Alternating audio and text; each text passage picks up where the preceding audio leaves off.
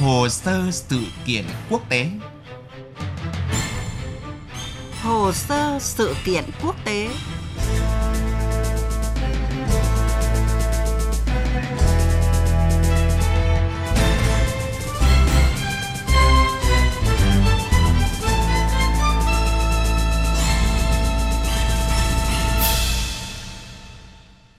Biên tập viên Thúy Ngọc rất vui được gặp lại quý vị và các bạn trong chương trình Hồ sơ sự kiện quốc tế hôm nay. Thưa quý vị và các bạn, chiến sự tại Đông Bắc Syria sau khi Thổ Nhĩ Kỳ triển khai chiến dịch mùa xuân hòa bình vẫn đang diễn ra hết sức ác liệt với con số thương vong không ngừng tăng lên.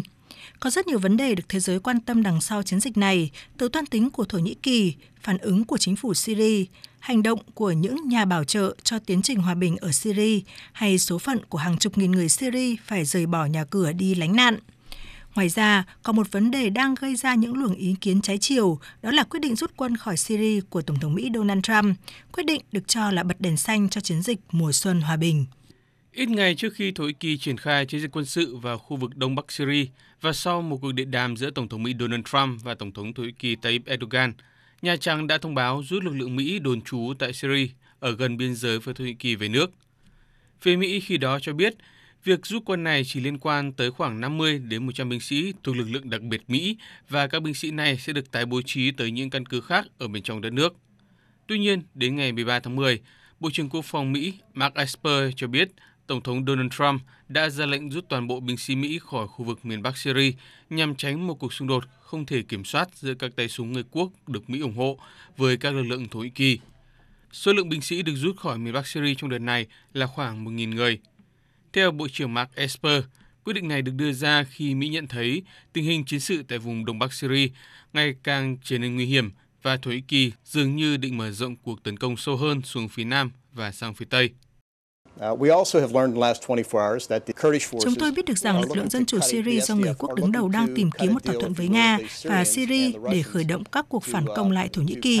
Vì vậy, chúng tôi nhận thấy lực lượng của Mỹ có thể bị kẹt giữa hai quân đội tiến công theo chiều đối lập và đó thực sự là một tình huống khó lường. Tôi đã nói chuyện với Tổng thống và sau khi thảo luận với Bộ phận Cố vấn An ninh Quốc gia, ông ấy đã chỉ đạo Mỹ rút toàn bộ quân khỏi miền Bắc Syria. Phía Mỹ khẳng định đây không phải là một sự rút quân khỏi Syria và trong bất cứ trường hợp nào đều không phải tín hiệu bật đèn xanh cho một cuộc tấn công quân sự của Thổ Nhĩ Kỳ nhằm vào các tay súng người quốc.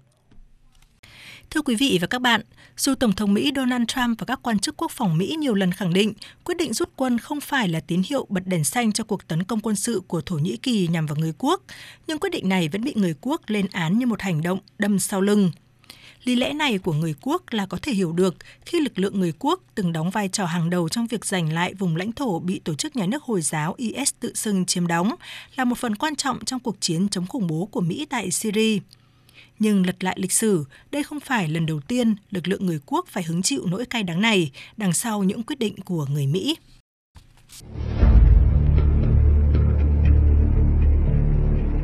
Người quốc với dân số hơn 40 triệu người tập trung sinh sống tại ngã tư giữa Thổ Nhĩ Kỳ, Syria, Iran và Iraq.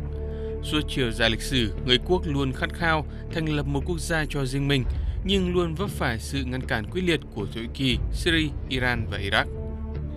Vào cuối những năm 1800, tất cả các vùng đất mà người quốc sinh sống đều thuộc quyền cai trị của đế chế Ottoman và đây cũng là thời điểm chủ nghĩa dân tộc của người quốc bùng lên mạnh mẽ. Khi đế chế Ottoman sụp đổ sau Thế chiến thứ nhất, người quốc vẫn tin rằng thời cơ của họ đã đến.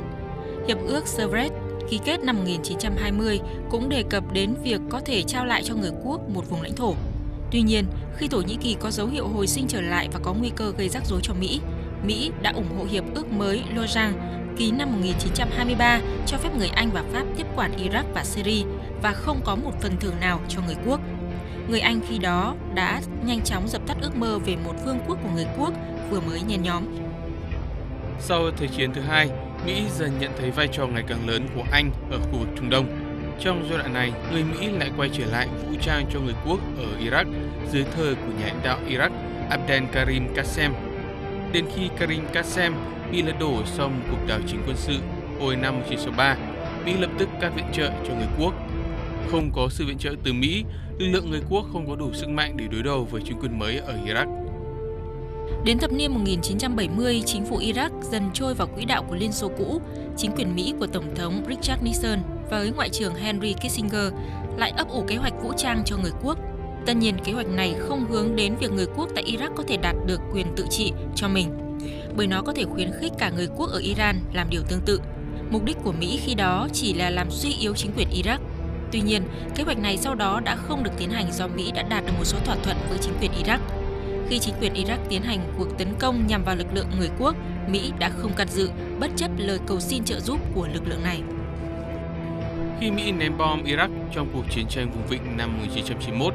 Tổng thống Mỹ khi đó là George Bush đã kêu gọi quân đội Iraq và người dân Iraq tự giải quyết từ vấn đề của quốc gia. Các người quốc ở miền Bắc Iraq cũng tích cực hưởng ứng lời kêu gọi này trong việc lật đổ Tổng thống Saddam Hussein. Nhưng lần nữa Mỹ lại đứng sang một bên chứng kiến cảnh chính phủ Iraq mới tấn công tất cả các lực lượng được gọi là phiến quân trên toàn bộ lãnh thổ Iraq. Cho đến khi truyền hình quốc tế đăng tải quá nhiều hình ảnh về tình hình khốn khó của người quốc, chính quyền của Tổng thống Bush buộc phải thỏa thuận với Anh để Anh có những hành động bảo vệ người quốc ở miền Bắc Iraq. Những năm 1990, khi bà Hillary Clinton còn là Ngoại trưởng Mỹ, Mỹ duy trì chính sách ôn hòa với lực lượng người quốc ở Iraq. Tuy nhiên, lực lượng người quốc ở Thổ Nhĩ Kỳ thì khác khi họ trỗi dậy quá mạnh mẽ. Mỹ đã chuyển giao cho Thổ Nhĩ Kỳ một lượng vũ khí khổng lồ phục vụ cho cuộc tấn công nhằm vào lực lượng người quốc. Hậu quả là hàng ngàn ngôi làng của người quốc bị phá hủy. Năm 2014, khi cuộc chiến tại Syria đang rất phức tạp với sự tham gia của nhiều phe phái, lực lượng khác nhau, với lý do chính phủ Syria không thể đối phó với khủng bố một cách hiệu quả, Mỹ đã phát động một cuộc chiến chống khủng bố mới ở Syria. Trong chiến dịch này, lượng người quốc nòng cốt trong lực lượng dân chủ Syria đóng một vai trò hết sức quan trọng, góp phần đánh bại IS ở Syria. Nhưng chưa được hưởng trái ngọt, người quốc đang phải đối mặt với cuộc tấn công của Thổ Nhĩ Kỳ.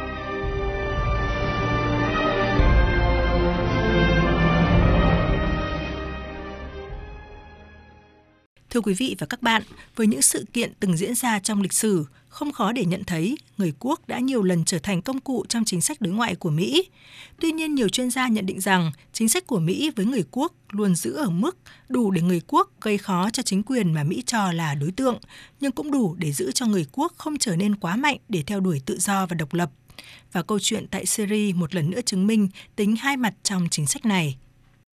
Quyết định rút quân khỏi miền Bắc Syria của Mỹ không chỉ vấp phải sự chỉ trích của lực lượng người quốc, mà còn gây ra những luồng ý kiến trái chiều trong dư luận quốc tế cũng như trong chính nội bộ nước Mỹ. Lindsey Graham, một trong những thượng nghị sĩ Cộng hòa thân cận nhất của ông Donald Trump cho rằng việc từ bỏ hỗ trợ người quốc là sai lầm lớn nhất trong nhiệm kỳ của ông Trump. Các nhà lập pháp và phân tích ở Mỹ cho rằng việc bỏ rơi đồng minh người quốc sẽ hạ thấp lòng tin với Mỹ và sẽ khiến Mỹ gặp khó khăn trong việc xây dựng các liên minh trong tương lai, cũng như trong cuộc chiến chống lại IS. Tuy nhiên, giới phân tích cũng lý giải quyết định rút quân của Tổng thống Mỹ Donald Trump dưới một góc độ khác. Theo đó, mối quan hệ giữa Mỹ và lực lượng dân chủ Syria với nòng cốt là đơn vị bảo vệ người quốc là một mối quan hệ do hoàn cảnh xô đẩy.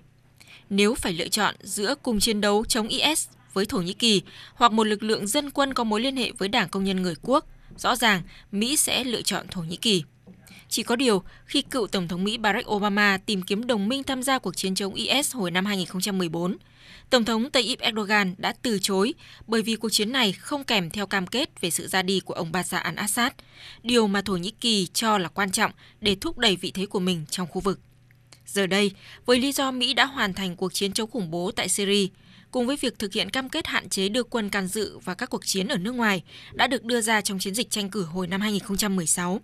Nhằm ghi điểm cho cuộc đua vào Nhà Trắng năm sau, Tổng thống Donald Trump đã quyết liệt thực hiện chủ trương rút quân khỏi miền Bắc Syria. Có thể nhiều người từng đặt câu hỏi vì sao người quốc lại luôn đặt niềm tin vào Mỹ dù rất nhiều lần bị Mỹ quay lưng trong những thời điểm quan trọng nhất. Câu trả lời là vì Mỹ là quốc gia hùng mạnh, trong khi người quốc không có đủ thực lực để vươn tới ước mơ của mình, họ cần có một người bảo trợ.